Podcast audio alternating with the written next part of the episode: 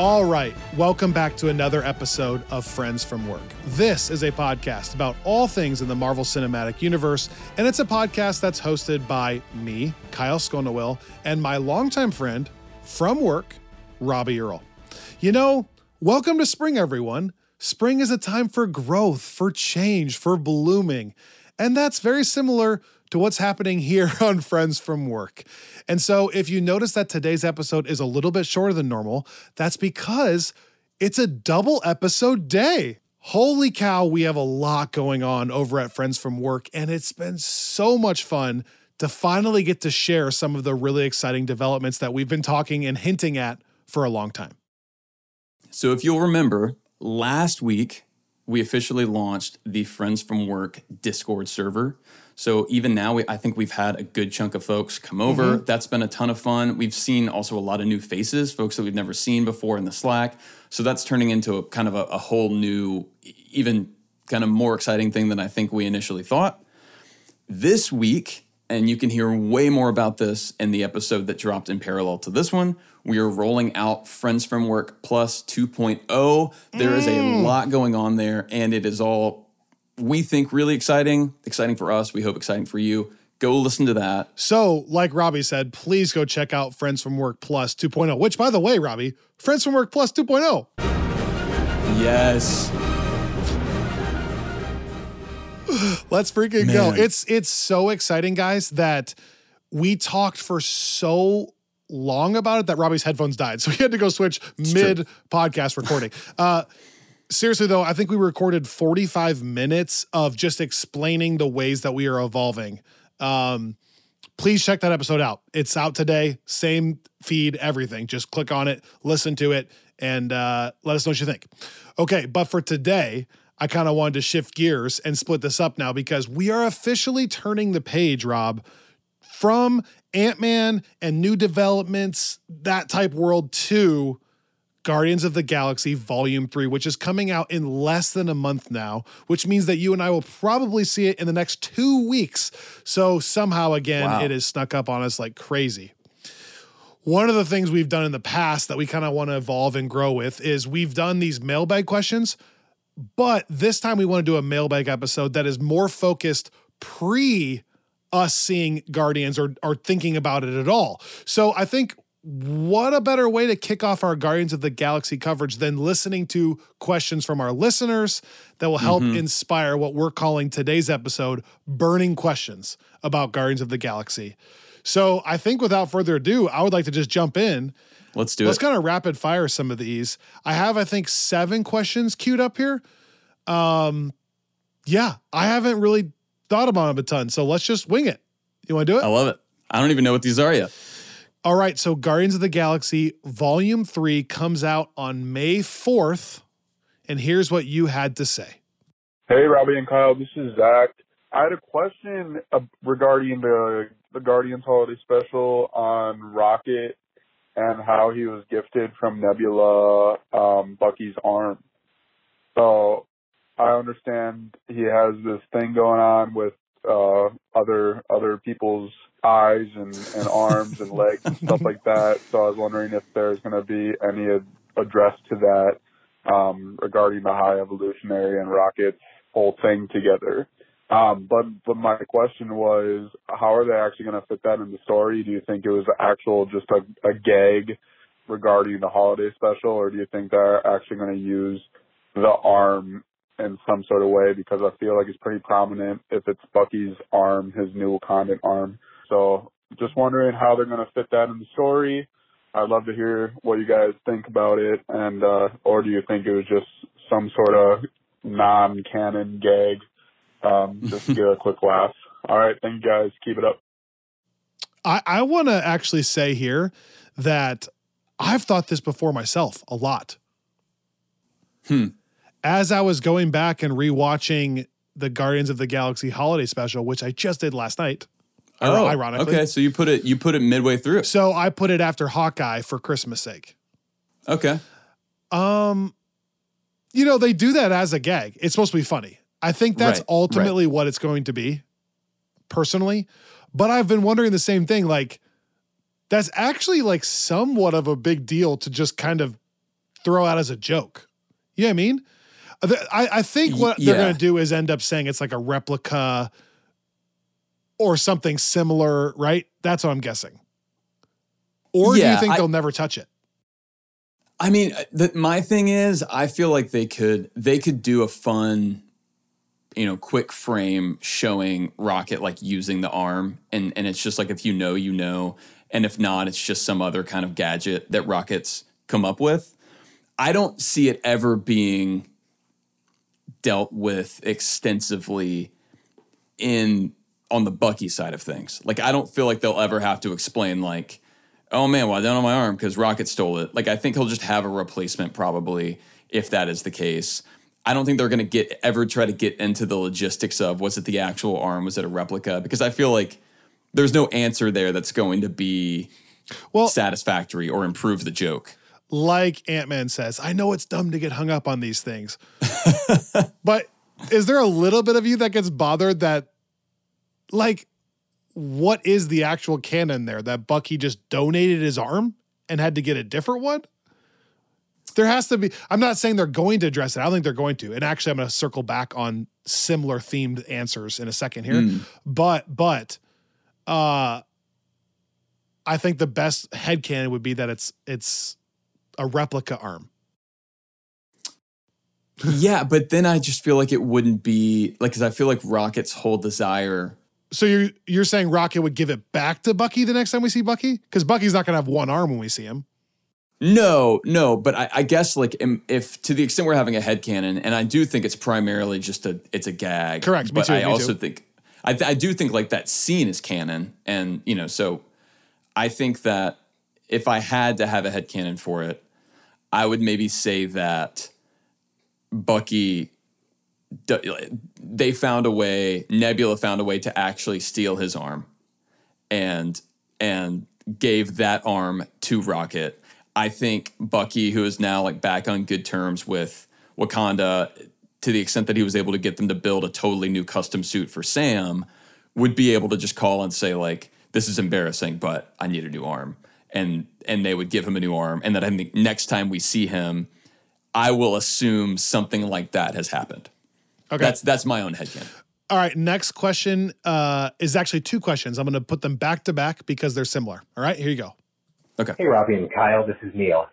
Uh, quick music question. Because the awesome mixes are so great, people don't pay a lot of attention to Tyler Bates' scores, which I think are solid. Any thoughts on Bates or on the decision to go with John Murphy as composer now for the holiday special and for Volume 3? And since we're talking music, do you have a favorite needle drop from the first two films? Mine's got to be Cherry Bomb. All right, thanks, guys. Keep up the good work. Go Bucks. Okay. Then listen to this. Hey Kyle, hey Robbie. Um, hope you guys had a great Easter Sunday with your families. Calling again with more music questions. Um, I know we're all sad that Tyler Bates isn't coming back for the score for Volume Three. Uh, so just wanted to hear more about your thoughts on that and how you think John Murphy is going to handle it in the future. What you want, what you don't want to see, etc. Okay. Have a great day, guys. Thanks. Bye. Wow. Great questions. I'll start again because I know Yeah. there are a few questions. I'll have you start. Uh, really quickly, let's just say our favorite needle drop. That first thing that Neil asked at the very end there. That's a hard one because I'm not skirting the question, but it is literally one of the things that revolutionized the MCU is how well Guardians did that. Right. Like that was such a thing that almost every one of them work for me. Everyone does work for me. And Yeah. I actually listen to the Guardians of the Galaxy uh, soundtracks Uh-huh. of those needle drops on Spotify all the time. Like a lot of Oh, times my background yeah. music is just those songs now. Um, Right. The two that right away like jump out to me really quickly, and this is not just my favorite song because I have favorite songs Right, from that, right. but the ones that work the best. I think the pina colada thing when he flies out and and Drax says like "Behold," like it's like a hero, and he's like, yeah, "You're an idiot, yeah. you're an imbecile," because it's just just the music he's stealing. That one, and then the other one I always think of is the boom dum dum boom Yeah, yeah. hey, but that's because it's the very beginning. But that but it's so good. and it sets yeah. the tone so appropriately. Yeah. Cherry bomb's a great one too, though, because that's when they're doing the slow mo shot of them like Yeah. getting ready for the fight. Dude, ah, man, yeah. The the soundtrack in volume one is so good. I think Hooked on a Feeling is the one that I could not get out of my head for the longest time after I saw the movie. And I still love the scene where that shows up. So I think that that's. And, he's, and, and he's getting like electrocuted, right? While yeah, he's saying, yeah. yeah. Like you've covered, so, and, and it's like the guy like has the. Uh, oh no, that that's going into into uh, the Pina Colada song. Anyway, but yes, the the electrocuted. That's when like when they're being processed. So I love that one. Um, the other, just turning to volume two because yeah. I always feel like I need to give some of the volume two music stuff some love. Uh, I I really my, my best like my favorite maybe my favorite song. Okay, yeah, yeah. Placement in, in like any MCU film. Yes, yes, yes. Uh, is the father and son yes, scene yes. at the I, very end. That was my edit as you started talking. I'm like, but that might be the most effective one. Cat Stevens, father I mean, and son, because it like, makes me cry as I'm watching. Yeah, it's it's. But I would say so. That's kind of in a category of its own. Um, and yeah, I don't. I, I, will just say like there are other really rad like oh. immigrant song is obviously so huge and, and Ragnarok and like, but and there are a ton of those moments in Guardians. But just in mm. terms of mm. like the long, the lasting impact, like emotionally, the father and son choice is like huge and and bringing that movie home in a way that resonates so much with you, for instance, even though so much of the movie, aside from the ending, doesn't.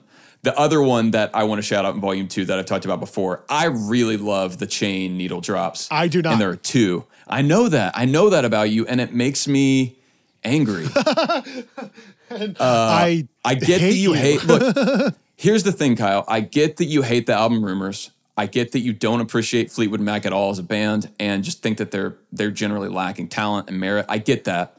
I, I love them. You going know, to murder you if you say that ever again on this podcast. I love Fleetwood Mac. I love so many songs. For some reason, that one just doesn't do it for me in that exact spot. But you know that. Wow. Either of the spots? Correct. The first one is better than the second one. The final one, when he's like fighting his dad, really doesn't work. I don't mind it when they're first like picking up, you know, steam and kind of. Um, yeah. Wow. Well, there you go. My well, here's my last shout out. Uh, I love the song Lakeshore Drive. I'm not saying it's the best needle drop, but when I'm listening mm. to the mm. playlist, bloom, bloom, bloom, yeah, bloom, yeah. I listen to it all the time. That might be my most mm-hmm. listened to just track. Wow. Hey, and by the way, to tie us all together, maybe people need to look into uh, Friends from Work Plus 2.0, where we can get into the best needle drops and other discussions over on Friends from yep. Work Plus. Again, check that episode out. Okay, now to bring it all the way back, people know that I am probably a larger fan of Tyler Bates than most people and his work mm-hmm. in the first two Guardians. It is my favorite thing about the second Guardians film, which I'm not a big fan of. Uh, and I am legitimately bummed out that he's not brought back. I think on this podcast, I've said a couple times, like, I don't get that. That doesn't make sense to me. Yeah. It's not like he dropped the ball. In fact, like, far from it. I think it's one of the better right. all around scores in the MCU. So I just don't get that. It's clearly a personal relationship thing that, like, you know, that James Gunn got close with John Murphy or something. I think yeah. something else happened there. Not, not, sorry, I don't mean to imply something bad happened. I just mean that yeah, he no, maybe wanted yeah. to try something different. I wouldn't have done that. So, yeah. to tie my final answer, what do I hope he does? Well, I hope that John Murphy still works in the main theme. Like, please do not go away from it now. Like, it's maybe a top five theme for me, period. The Guardians of the mm-hmm. Galaxy theme. My wife knows that. You guys all know that. Please don't go away from that. Do not rewrite it like they do in Love and Thunder. Please do not start over. And then outside of that, I think there's a lot of flexibility for him to work in a new theme for the new yeah. people that you find. So just don't mess with the main one. That's my big takeaway. I, well, and I think one one key distinction that would make me kind of more disappointed in them going away from that theme here than even in Thor is we talked forever about how like Thor had three different themes. Correct and then the you know the genius I, I thought of Mothersbaugh was being able to combine them all. Yes. But in retrospect, like we even talked about this I think yes. before, like they sort of closed the chapter on like Thor the King by blending all these together and and so I was more okay with them starting a new thing. With Guardians, You with it being the over. last installment and it being and they've had such a memorable theme throughout. Like that would yeah, that would be a real bummer to me. I guess lastly there too, I don't mean this as a slight at all, but because there was such little time to work with in the holiday special, I don't leave the holiday special thinking like, wow, the music was super magical, super special. Yeah. And then I Googled John Murphy and I didn't realize that his filmography is actually a ton of like classic horror things. He has like a very horror background and a lot of movies that he was famous for in like 2005. So, I'm looking at this now, huh? yeah, I don't know. I don't know. I don't know what to expect.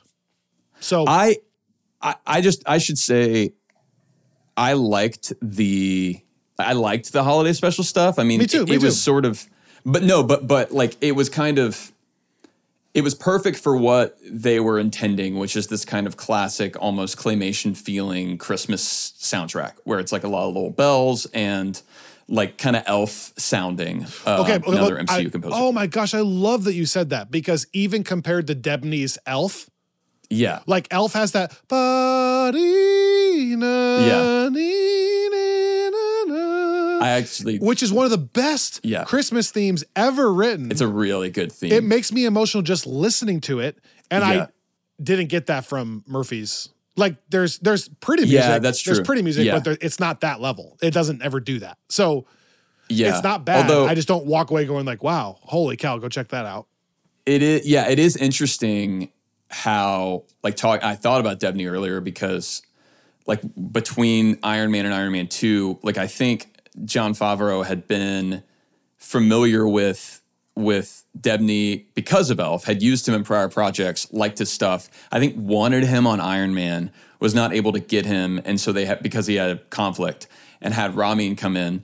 Again, what's crazy to me that that score is I think only one of two ever nominated for best score at the Academy Awards, which is wild to me. Eye the first roll. Iron Man score. Um, anyway, it's just crazy. It's that and Black Panther. Um, but after that score, he br- then brought Debney back. So it's sort of a similar thing where you can tell if there is a if someone's enjoyed working with a certain composer. I do feel like there's this. Okay, well now you'll just kind of be my go-to, and so maybe that is what happened with with Gunn and Murphy. It's so funny listening to that. You can just instantly tell John Debney's strengths the second you hear it. Like when he does the "Welcome to the Stark Expo" thing. Yes, it's so I was just like that, that's yeah. his scene. Like holy cow, this is this is as good as it could be for like a classic like Mm-hmm. feel good like Elf vibe. When Yeah. you're asking him to do like jong jong jong jong jong, it doesn't quite work as well. I don't dislike it, but like that's stretching him in a way that I don't think is beneficial. So wow, what a tangent. Anyways, in Elf, unbelievable. Don't think I got that for me in the Guardians. Holiday And- special. I would say also just in closing the music one, I just don't, and this is the tricky thing with James Gunn, and it's why I'm so impressed by Tyler Bates. I just don't remember noticing the score in Suicide Squad. I remember noticing the soundtrack again, and we have it, and it's great. Uh, but I just don't. If people out there that are more familiar with this movie, let me know if I'm wrong and if it's incredible. I'm not saying it's bad. I just I don't remember it, and that to me is a little telling. Okay, three back to back to back questions that are very similar themes that you're gonna like. It's like the next chunk of this burning questions episode. Here you go. Okay. Hey, it's Warren. Uh, my only Guardians of the Galaxy question is, who do we think's gonna die? Who do we think's gonna live? Oof. Are they gonna reform a new Guardians of the Galaxy for like a part two? Is High Evolutionary going to play a bigger role in MCU or is he a one and done? Alright, that's my questions. I'm gonna go blackout now. He gets so nervous. that. I love it. Okay. uh, the reason I'm playing that first is because so many people like you don't like this, the prediction side of it, which is like who's gonna die, who's gonna make it, and will we see other characters? Hey guys, uh, Josh in DC, long time listener. Uh, love the work you do. Uh, as far as Guardians Volume Three goes, I'm wondering if uh, if this is something where we're going to start seeing more uh, multiverse characters. Um, you know, it's Mm. been a while since we knew about uh, Adam Warlock, but could we see something else that has to do with him elsewhere? Is this going to be a one and done? Is there any cameos that we're going to see from other movies, or are they going to be regulated just to, you know, post credit scenes? I want to know who you think might make appearances. Any multiverse stars? Could we see something really strange? No pun intended with this movie. Thanks, guys. I'll hang up and listen. So, who's going to die? Are we going to see other characters and other cameos, other things tied in? And then. Mm-hmm. Hey, so John Abram Earl here. Um, it's clear in the Guardians of the Galaxy trailer that they're alluding to some sort of coming of age, coming of, you know, an end time to the Guardians. Um, do we think this is the last time we'll see Rocket and or the Guardians? Okay, you see why I played those all together. Okay, that last one is my little brother. What? That's my that's my brother that uh, that called in. I was not I wasn't prepared for that. I love that. I didn't know that either. I couldn't yeah because I thought he said Wild. from Earl and I didn't John know. Jon Abram Earl. Jon yeah, Abram Earl. Yeah. yeah. Wow. I don't know. Well, well, what's up, John Abram? Hi. That's incredible. So I did not, fun. I truly didn't know that. I couldn't understand I, the beginning I, of it, so I didn't know. And I had no I I had no reason to expect that until I heard his voice and then was like, wait a second. Yeah, wow. That's wow, so funny. Fun. Okay. Okay. There's two things I need to share here really quickly. I just read an article, I think last week, from James Gunn. Mm. Uh, and based on a few other things I've heard, I really get the sense that this is not tied at all. Like, he was panicked about what they did at the end of Endgame because he was like, Thor is not a part of my Guardians 3. And he was yeah. like so thankful that Taika, quote, took a bullet by having Thor join the Guardians in his film. And like the way he talked about it was very much like, no, I have a story I want to yeah. tell. It closes the Guardians of the Galaxy trilogy. And I get almost the sense that he's almost annoyed whenever the Guardians got brought into other things. And that's maybe unfair for me, but I've said this so many times in this podcast. If there's one thing we know about James, it's like he has so much care, passion, and obsession for like the film part of what he's trying to tell. Like that part mm-hmm. of the mm-hmm. story, it's his story, it's his baby. And I don't get the sense that he's super interested in the greater MCU at all, which is one of the critiques I have of Guardians of the Galaxy 2. So I am going into this film expecting there to be very few to zero cameos, tie into the multiverse. Um, mm-hmm. Any characters you've seen in Doctor Strange, any of that, I expect none of it personally.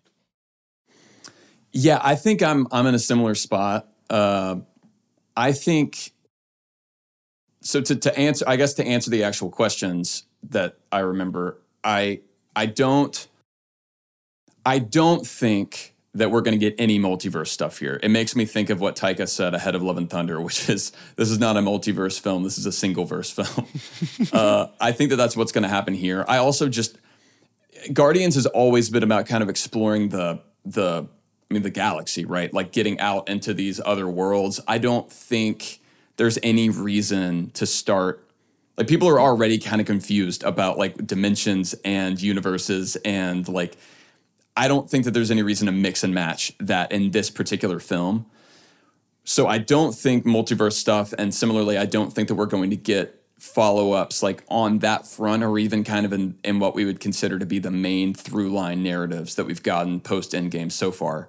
But what I could see happening is the introduction of elements of kind of the cosmic MCU that we haven't really gotten that I think like in the same way that Guardians 1 sort of opened the door for some of that stuff even if it wasn't doing so intentionally I think Guardians 3 could like for example we've had these talks about the the Nova project forever. The Nova Corps got decimated, you know, by Thanos, and now we're kind of seeing the Guardians seemingly becoming like a new Nova Corps. There's sort of precedent for that being a thing in the comics where like I wonder if this becomes the like a, a way for certain like for we talked about this last week about how the, how Secret Invasion seems to be kind of giving us a version of the more classic Skrulls, like the bad guy, you know, evil alien Skrulls.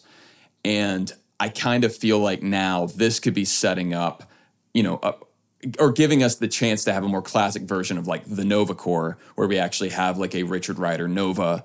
And I wonder if just bit by bit we're going to have things populate the cosmic side of Marvel properties that again we just never had time to explore because we really only had the Guardians and James Gunn wanted those movies to be so focused and then we were at Infinity War and, and Endgame to where now it's like I mean there are like talking about classic Jim Starlin stuff or talking about like more more recent stuff from the 2000s and forward a ton of like really really well loved cosmic stories like including silver surfer stuff mm-hmm. like all, you know like all these characters even some that we maybe associate with the fantastic four that are have kind of gotten lives beyond that and and so i could see this planting the seeds for those kinds of characters to start appearing even if it doesn't introduce those characters if that makes sense.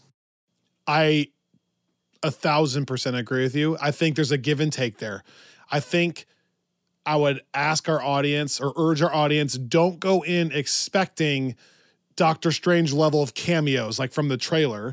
And so like if you're looking for it to be super tied into the multiverse saga they're telling right now, I think you would be disappointed personally.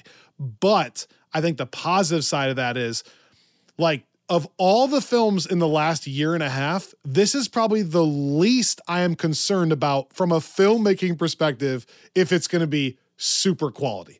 Like I am almost right. so certain it's going to look incredible. The music's going to fit perfectly. It's going to sound incredible. It's going to be a cool story and I know that James Gunn has literally poured his heart into telling the story of these characters. So if you mm-hmm. go in expecting a good movie, I think you're going to be really pleased. Personally. Yeah. Now to who is going to die, we don't know we never know. And we're not usually in the speculation business, but because a lot of people are wondering this, do you have a take one way or the other? I'll start. Um, again, just guessing, pure speculation. Warning, warning, Kevin Malone. This is, I don't think Adam Warlock is a one off. I think he'll be around. Mm-hmm. Um, again, guessing. I could also see the High Evolutionary not being a one off and staying mm-hmm. around.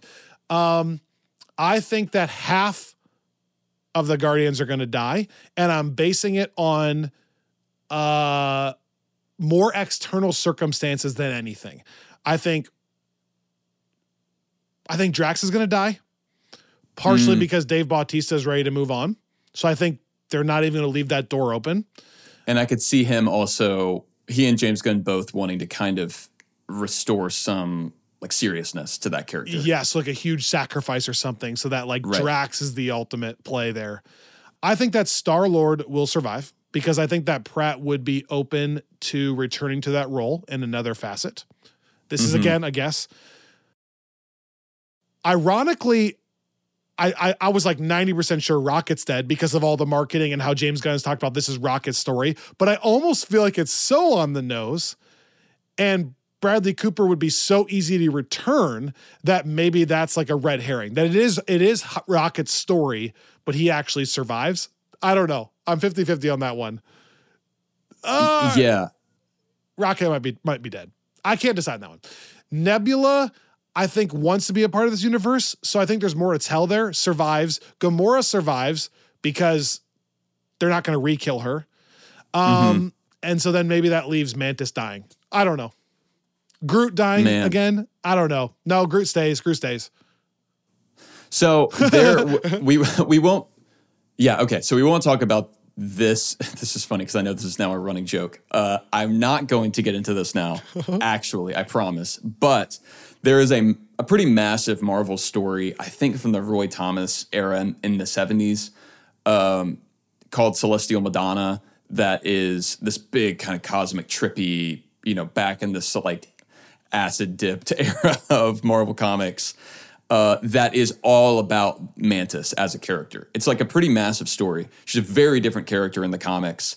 Uh, in in the level of significance and again kind of seriousness and because we've gotten some some hints from Gunn that this is a really big character this is like a, a an actor that I think people should be paying more attention to part of me thinks that there's more room for Mantis than okay than most of the Guardians to kind of like stick around and find a new role. Okay, um, so let um, me go Drax and Rocket. Yes, die. Okay. I so I think I think I agree with you on Drax. I think I probably agree on Rocket although I'm with you that like it feels almost too it's like the way we felt about Hawkeye going into Age of Ultron where it's like you feel so much like they're foreshadowing it that I'm like but they won't kill Gamora, right? You agree with that? I don't think they'll kill Gamora or Nebula because or Groot because they've kind okay. in different ways. Yes, agreed. You know, they could, right? I don't think it would be horrible if they did. Quill, they could kill. It's possible. They could. The, so here's the the the three that I want to. The thing with specifically um, Rocket, Quill, and well, I guess really just Rocket and Quill. I would uh, say. Okay. I'm a little like I'm I'm wondering what it would look like for those characters to continue on. Okay. And in part because I just I think that like the way that they were integrated and like they were those two characters and Gamora, although Gamora, like we said, is sort of in a different boat because she's already died, but they were the ones that were really heavily featured in Infinity War and Endgame, mm-hmm. uh, especially Rocket in and well in both. And so I think we've gotten so much development there, and we've gotten we've already gotten the like, oh, here's a talking raccoon, crazy, he's interacting with people on Earth, and we're about to get so much more development on him. Yeah, yeah. That I'm like, I just don't I don't know if there's anywhere else I can see them utilizing that because it's not as though like it's not as though well, I don't know. See, There's, there see, are ways they could do it, right? But but Quill could could theoretically survive, go back to Earth, maybe join the Avengers, like just be a different but, thing. I do think the Guardians of the Galaxy, as we know them, will be gone. Like I don't think yeah. it'll be like a group that travels around and helps. Well, and that's why, like, yeah, I wonder if there's talking again about some kind of older cosmic e stuff that these things that are known as as big moments within uh, the Marvel mythology. Peter Quill, as he was originally introduced, was also a totally different character than than what James Gunn gave us. Now, since the comics have come to kind of reflect Gunn's iteration of all of these characters to some degree, but originally, like Star Lord was a much more uh, almost like a like a, a, a, well because of the stories he shows up in, like more of like a military leader. Uh, like you see him working within just in, it's a lot grimmer. It's not like, and I don't think that they would ever change Chris Pratt's character entirely. But I just am thinking as I'm talking about like if we did keep that character around, if things were to kind of progress cosmically, I could see him being our anchor to okay like our, our, our kind of point of view for seeing some of these other things unfold and him being the link to earth now to where like if like there's a particular story in hickman's avengers that we'll be coming to soon enough that it's kind of the halfway point between the start of his run and secret wars where it ends. That's a very cosmic not multiverse like space battle like this massive epic thing. And that there's a way where I could see the MCU doing some version of these other comics from like earlier days combined with some version of that in a way to lead up to Secret Wars that would make sense and kind of keep us on a trajectory that would also give Peter Quill like a really prominent and important and totally different role that would finally not cheapen the fact that he's still around. Like I don't think we would see Peter out with like a new group where it's like these are my new guardians or even if it's something else but i could see him involved with like larger enterprises like a new nova corps or yeah some other you know some other group so you mostly agree with me because that's what I think too. yeah, we'll no, I think that's right. Look, you know, anytime I I have the opportunity to to just talk about my my feelings on a thing versus make a hard call yeah, that can be seen as as like a black and white prediction. Yeah. I'm going to take that option A every time, even if no one even gave it to me. We are anti clickbait. Even if we wanted to try, we couldn't do it. yep. You're like clickbait. I'm, I'm just gonna. He could die, but I could also see him doing this. Click on this to hear more. Friends from work. Well, that's an interesting question. Friends from work. I'm not going to get into this now, but let me give you a little explanation of what I mean. Dot, dot, dot. Uh, rapid fire. I think three or four fun ones. Ready? Hey guys, this is Carter. my burning question for Volume 3 is will we see the return of Sylvester Stallone and the other Ravagers from Volume 2's credit scene?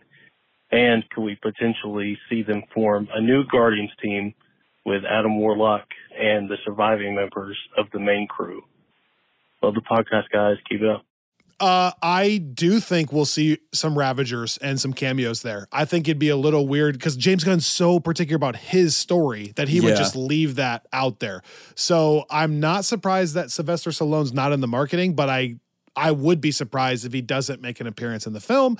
And maybe on the last question, probably not a group like that, but like you said, I do I do see this movie maybe expanding the cosmic side that we look back in eight years and be like, oh, mm-hmm. remember when Guardians 3 like really opened up this door? And right. it might be something like that, that Warlock's around still or something. Yeah.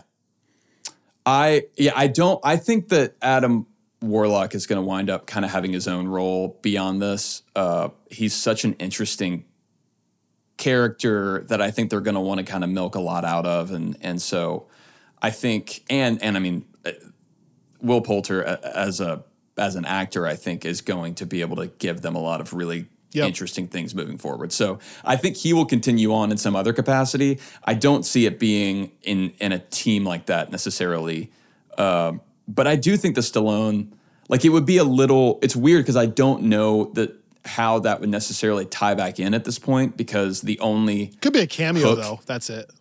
Yeah, yeah, for sure. I think I think something like that. I, the, what I was going to say is it's just you're right. James Gunn was so intentional about having that scene. What, what, if like all the other Ravagers, like Rise of Skywalker style, show up to help in the last fight or something? Yeah, that could be cool. That could be cool. You know, or something like that. I mean. Yeah. No, I, I could see it for. I don't think it's going to be a a key part at all, but I could see it being something that shows up in, in some way. Hey friends, this is Tanner. Um, I'm definitely not a Skrull. I have two kind of on the fun side questions for you for Guardians. First of all, do you think it's possible that Rocket Raccoon's origin will be tied to him being an actual raccoon from planet Earth? And second question, do you think it's possible, do you think it's more possible that Drax will die or that Drax will just be slowed down enough that we can no longer see him? All right. Thanks, guys. I enjoyed those. That's my response too. I enjoyed it. I actually think if Rocket That'd be funny if he was from Earth. I'm trying to think if that would like downplay any actual character beats. I know those are not serious questions, but yeah, it could be could kind of funny. And maybe like he was also brainwashed. So he doesn't even remember he's from Earth. Yeah, in that process, you know, of being created or whatever. Yeah, I mean, it, I I mean, I feel like there's going to wind up being it, well, which maybe this is obvious now, but a link between him and the High Evolutionary. So I think in some ways that's going to be a question about that's true the the High Evolutionary's origins within the MCU too, uh, and that's why like I can already see how James Gunn. One thing I've always thought he's so good at, even in Volume Two, for the issues that that we've raised, I think he does like when you get to the end of Volume Two. It's kind of remarkable how much the different threads that he puts out in the opening like 10 or 15 minutes of the movie all come back and tie together like pretty perfectly. Like the batteries. Again. Yeah, right. Like whether you whether you like those threads, but like he's got a kind of a deft hand in terms of making like the the the things we've talked about with certain movies, things feeling kind of shoehorned in, that's not a thing that I right, have him. ever felt from a Gunn issue or, or from a Gunn uh, project. So yeah, I think I think that the Agreed. rocket high evolutionary plot is shaping up to be a, a, really like a really interesting and a really compelling one. Last question, and I saved this one for last because you're going to have to take uh, the lead on this here, and you may not mm. know this either. But here you go. Hey guys, Will here. My question was, I believe in the comics, Adam Warlock has the soul gem in his forehead. Uh, but what do you guys think they're going to explain that to be in the movie since obviously we don't have the soul gem or soul stone anymore. Anyway, yeah, thank you. Man, that is a really great question. And I kind of like I, I want to do ahead of probably honestly the the comics corner stuff on Friends from Work Plus is going to be Adam Warlock heavy because it's just a character that we've never really delved into at all. And and like I've said already in this episode there's so much to that character. But that's the one of the biggest question marks for me. Uh, I would say that you know the the the Jim Starlin Adam Warlock like Infinity Gauntlet stuff and Infinity War those are the more I would think the most famous Adam Warlock stories and the Soul Stone is a big it's a big part of that in a way that I think like I do think actually makes the Soul Gem make a lot more sense than it does in the MCU. Like the MCU, they it doesn't not make sense. They just don't really go into it. It's kind of this hand wavy, like you know. But the other stones you could explain their powers, but that one you're like, uh, it just right is something. and the the it is sort of a core part of Adam Warlock's role and and the way that he deals with the Infinity Stones as a contrast to how Thanos does. Like there's a lot of stuff there that I'm like, if we don't have Thanos around, that's an interesting change with what Adam Warlock will be moving forward. And yeah, if we don't have the Soul Stone around or the Soul Gem, which means in the you know we we did kind of get this in the MCU, this like Soul Stone plane, uh, like but that's a, a much bigger thing within the Marvel comics. Like it's an actual like Mm. place, you know, and and so I it's almost the opposite of like the Doctor Strange feelings I had after after Infinity War, where I'm like, okay, they've now made the Eye of Agamotto the Time Stone, but that's such a big part of of Doctor Strange's character in the comics. What is he going to be like moving forward without that? It's Ah. like the reverse here, where like he they've made such a big part in the comics about a thing that that was never even in the the MCU version by the time Adam Warlock comes in. Sorry, I said that in a confusing way. I see, I is see what you're saying. Yeah. it's so I I don't know. I think they're going to have to figure out James is going to have to figure out a way and I'm sure that he he did a long time ago probably because he I he probably knew early on by the time he even did Guardians uh, that the Infinity Stones were going to be the subject of a much larger arc, you know, within the Avengers movies. And so I, I have to imagine that if he's had the script written for as long as he has, and given the Adam Warlock tease in volume two, that he's figured out a, a way to make that character unique and kind of give him some of the same qualities and powers. But uh, but yeah, great question and one that I've thought about a good bit. And I, I do think that's going to merit its own discussion and, like I said, probably a, a reading um, over on Friends from Work Plus. And just more reason that it's too big of a character, I think, to just have die in one movie. Oh, and, yeah. and Will Poulter's too powerful of a movie star to have do one movie, I think. So right. I think you'll stick Agreed. around. Um, thank you everyone for sending those in. That's really fun. I actually always enjoy those, not just because of the content, but also to hear everyone's voices. I love it. I know. that. And I, one, yeah, thank y'all for sending those and for all the kind words uh, throughout those messages. All of y'all were way nicer than you had to be. You could have shouted questions at us and demanded that we answer them, and we still would have. Play Uh, ya ya but- ding dong. Play ya ya ding dong. oh man, Candace is actually planning a Eurovision, like the event, not the not the movie, like watch party in the coming months I, that I'm. I think that's terrified my first ever Eurovision shout out on this podcast. there you go. Uh, I I don't even. Anyway, I I also just cannot get over the fact that uh, that my brother showed up on the uh, on the show. So shout out John Abram. Thanks for for calling in Uh, and listening. So, full disclosure, Robbie and I have now been talking for four hours and 15 minutes today. Uh, we started at one o'clock and it is now 5.08. Uh, Unbelievable. So much fun today. Check out our episode about Friends from Work Plus 2.0 and the big announcements going on over there. Check out last week's episode for more explanation on Screensaver and Discord. I'm even getting lost. And then thank you for listening to this today. Next week is full blown Guardians mode with one of our favorite episodes, which is Mhm. Guardians of the Galaxy, the saga so far. We'll be throwing back to our old school style saga so far episode, just talking about in the MCU, where have these characters been? what plot lines can we trace before this film so that you are as prepped for this movie as ever before. And then, as a little side note, we're trying to make sure we have a friendly reminder available on YouTube, which Mhm. is a scripted, quick 10 minute thing to catch you up if you've never seen any of the Guardians movies before you now go see Guardians of the Galaxy Volume 3. So, so much coming. And then behind the scenes, Robbie and I are trying to plan maybe flights to California again. just, just a lot. We're so excited about all this. Thank you for listening. Thank you for your support. Please rate, review, subscribe, listen, tell your friends, share it, check out Friends from Work Plus, all of that stuff. And then we'll see you next week here on Friends from Work.